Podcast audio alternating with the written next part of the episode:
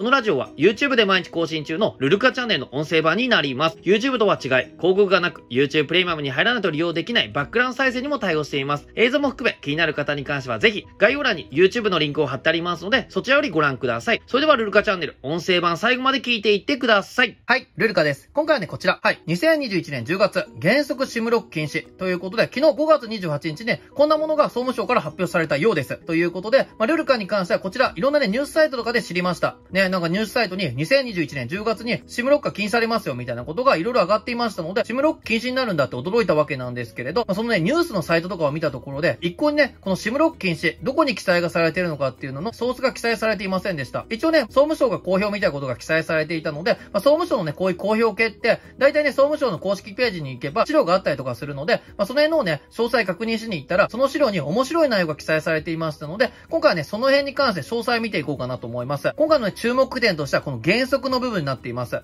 2021年10月、原則シムロック禁止になっています。はい。原則ということで完全に禁止ではないんですよね。2021年10月。そして完全禁止になるタイミングだったりとか、さらに言ってしまうと、今までシムロックがかかっていた端末、すべてのシムロックを解除しろよみたいな、まあ、そんなタイミングに関しても記載がされていましたので、今回はこの原則の部分だったりとか、どのタイミングで完全にシムロックが禁止になるのか、だったりとか、詳細に関して見ていこうかなと思います。同端末設備の円滑な流通、利用の確保にに関するガイドライン、この中にね、原則シムロック禁止に関しての記載がされています。まあ、あとはね、先ほども言った通り、完全禁止ですね。その辺に関しての記載もされているわけなんですけれど、目次のところにね、速攻で出てますね。目次5のところに、シムロックの原則禁止。そしてね、6番には、例外的にシムロックの設定が必要と認められる場合の対応ということで、原則禁止、完全禁止ではないので、一部ね、例外のものもあるよっていう、それに関しての記載もこちらのね、資料に載っています。早速、シムロックの原則禁止に関して見ていこうかなと思うんですけど、次の1から3までに掲げる行為は、シムロックを設定する正当な理由があるものとは認められないということで、まあ、いろんな話し合いがありました。散々キャリアさんたちに関しては、こういう理由があるから、ああいう理由があるから、まあ、シムロックは解除できないんですよ。いろいろ言ってきたわけですよ。なんですけど、この度、ちゃんとね、総務省さんたちが、そのね、キャリアさんたちが言ってることに関しては、それはね、正当な理由になりませんよ、みたいな。正当な理由にならないものに関して公表した感じになります。でね、このね、1から3までなんですけど、正直ね、1番がちょっとわかんないです。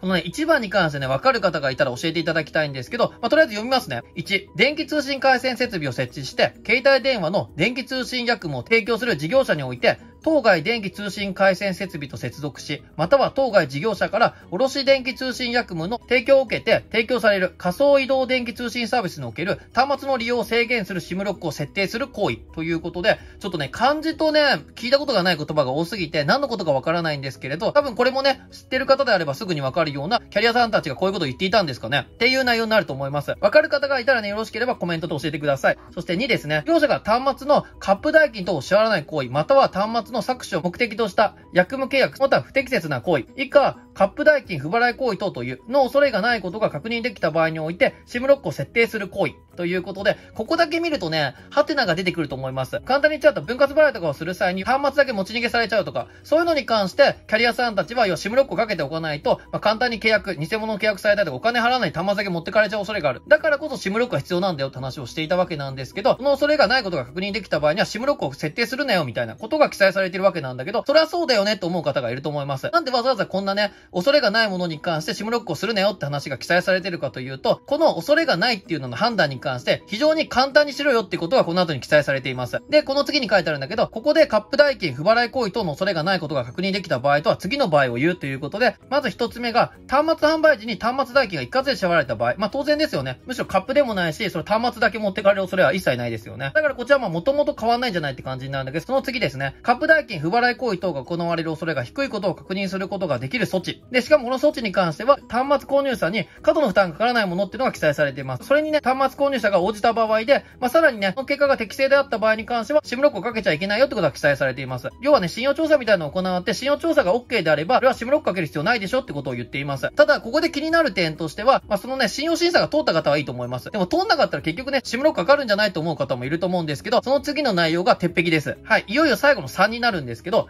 カップ代金不払い行為等の恐れが低いことが確認できないものに対して、利用者の権利や競争への制限効果がより低い他の代替的な手段により、カップ代金と不払い行為と防ぐことが可能であるにもかかわらず、シムロックに設定をする行為ということで、どういうことかというと、とりあえずまず信用調査しますと。ね。信用調査してみてくれと。で、信用調査通ったのであれば、まあいいよね、そのままシムロックかけちゃダメだよと。まあ当然ですよね。この信用調査通んなかったとしても、シムロック以外に関しても他の手段ってあるよね、みたいな。これがある場合に関しては、シムロックかけちゃいけないよってことを記載しています。まあね、こんなのだったらキャリアさんたちが、いや、シムロックしかないよ。うちらはね、ちょっとシムロックじゃないと無理だなっつったら、簡単にね、シムロックかけられちゃうじゃんみたいなことを思う方もいると思います。まあ、ここが原則っていう部分になっているんだけど、そこに関して、例外的にシムロックの設定が必要と認められる場合の対応っていうものが記載されています。要はね、信用調査、受かりませんでした。ね、さらには、シムロックかける以外に、この契約者から端末を守る術はないっていう、もうちょっと失礼じゃねえかなっていう部分になってくるんだけど、っていう場合に関して、例外的にこういうことをすれば、シムロックかけてもいいよっていうのが記載されています。例外的にシムロック設定が必要な場合の考え方ということで、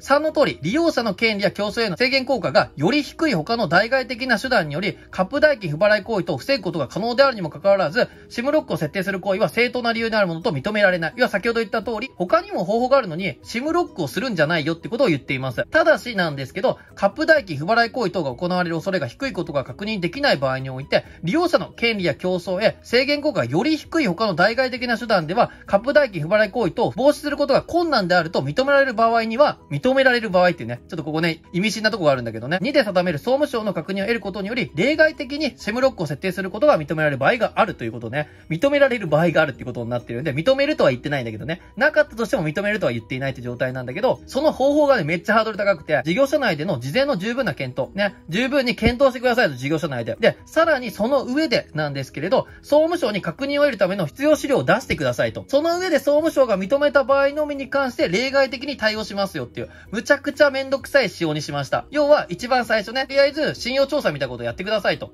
ね、それは負担にならない範囲でやってくれと。で、その信用調査受かんなかった場合に関しては、再度ね、ムロック以外の方法でね、なんか手段がないか確認してくださいと。どうしてもそれでもない場合に関しては、業者内で相談してくれと。で、その結果、もうどうしても無理、こういう理由で無理なんですよってなった上で、総務省に確認を置いて、その確認が取った場合のみ、シムロックをかけることができるっていう。まあ、むちゃくちゃね、流れがめんどくさいんですよね。ということで、2021年10月から、原則シムロック禁止っていうのはなってるんだけど、ここまでしてでもね、シムロックを続けたいっていうキャリアがどれくらいいるのかわからないんですけれど、まあ多分ね、これを見る限りではわざわざシムロックをこのまま続けることはないんじゃないかなと思います。その他の方法を考えると思うんですけど、その辺に関しても総務省、一応今回に関してはいろいろ藤出る部分があるんで、その辺に関してもお話ししようと思うんですけど、以上のことから、まあ、原則シムロック禁止とは記載されてるんだけど、ほぼシムロック禁止と考えていいんじゃないかなと思います。2021年10月から。そしてね、先ほど言った総務省さんの対策なんだけど、シムロック以外のことでね、キャリアさんたちなんかやってくるんじゃないかなっていうところで、今回はね、一応これも記載されています。シムロック以外の機能制限っていうところで、利用者の権利を制限し、事業者間の競争を阻害する効果を有する、シムロック以外の端末に設定された機能制限についても、正当な理由なくこれを行う行為は、シムロック同様の考え方により、電気通信の健全な発達または利用者の利益の確保に支障が生じる恐れがあるものとし、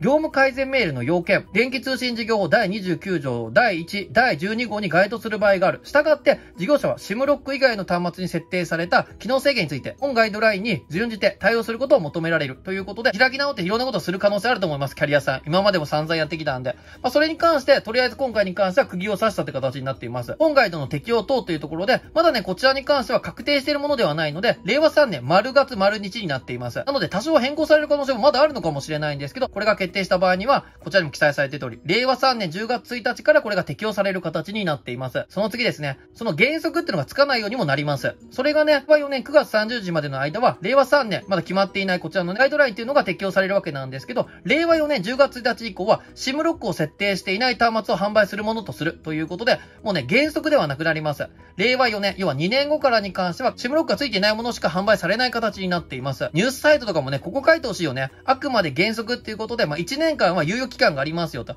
で、その1年間の猶予期間が終わったら、完全にシムロックがついていないものが販売されますよって形になっているようです。ニュースサイト見てもね、これ書いてないんだよね、この辺に関してはね。さらにさらになんですけれど、ここね、まあ、注目点でもあるかなと思うんだけど、令和5年10月1日以降は、過去にシムロックを設定した全ての端末について解除の申し込みがあった場合には、インターネット、電話、店頭等において、迅速かつ容易な方法により、無料でシムロック解除を行うものとするということで、どうなんですかね？それこそ、現在は iPhone6S 以降からしかね、シムロック解除ができないわけなんですけれど、iPhone6 より前の端末とかでもね、シムロックが解除できる感じになるんですかね？まあ、とはいえね、ここからさらに2年後になってくるので、そのタイミングでね、iPhone6 がその辺のシムロックが解除できたところでっていう部分もあるんじゃないかなと思うんですけど、まあ一応ね、そんな感じで過去に出た SIM シムロックに関しても全て解除することができるようになるってことが記載されています。まあ、ここもね、人によっては注目点なんじゃないかなと思います。はい、いかがだったでしょうか？こちらのね、まあ、2021年10月、原則 SIM ロック禁止に関してね、まあ、気になりましたので、総務省さんの資料、あさってね、まあ、確認のをしてきたわけなんですけれど、まあ、先ほども言った通りね、これ原則っていう風に記載はされているんですけど、あそこまでね、めんどくさい流れになっているのであれば、まあ、基本的にね、SIM ロック禁止と思っていいと思います。まあ、ただしね、一応この原則っていうのが切れるのは、1年間ね、運用した後の、まあ、2022年10月っていうのが正解なのかなと思います。まあ、一応ね、SIM ロック以外のものに関してもダメだよとは言ってるんだけど、さすがにバンドを塞いでる件とかに関しては、今回の件の対象外になると思います。なので、まあ、バンドを塞ぐだったりとか、キャリアからするとね、いろんな方法でね、縛る方法ってまだあるんじゃないかなと思います。いろんなところでのいたちごっこにはなるんじゃないかなと思うんですけど、まあ、一番ね、有名な、とりあえず SIM ロックが禁止された、まあ、これだけでも大きな一歩になるんじゃないかなと思います。今後もいろいろな動画、毎日更新で上げていきますので、よろしければチャンネル登録、いいね、コメントお願いいたします。今回も動画の最後までご覧いただき、ありがとうございました。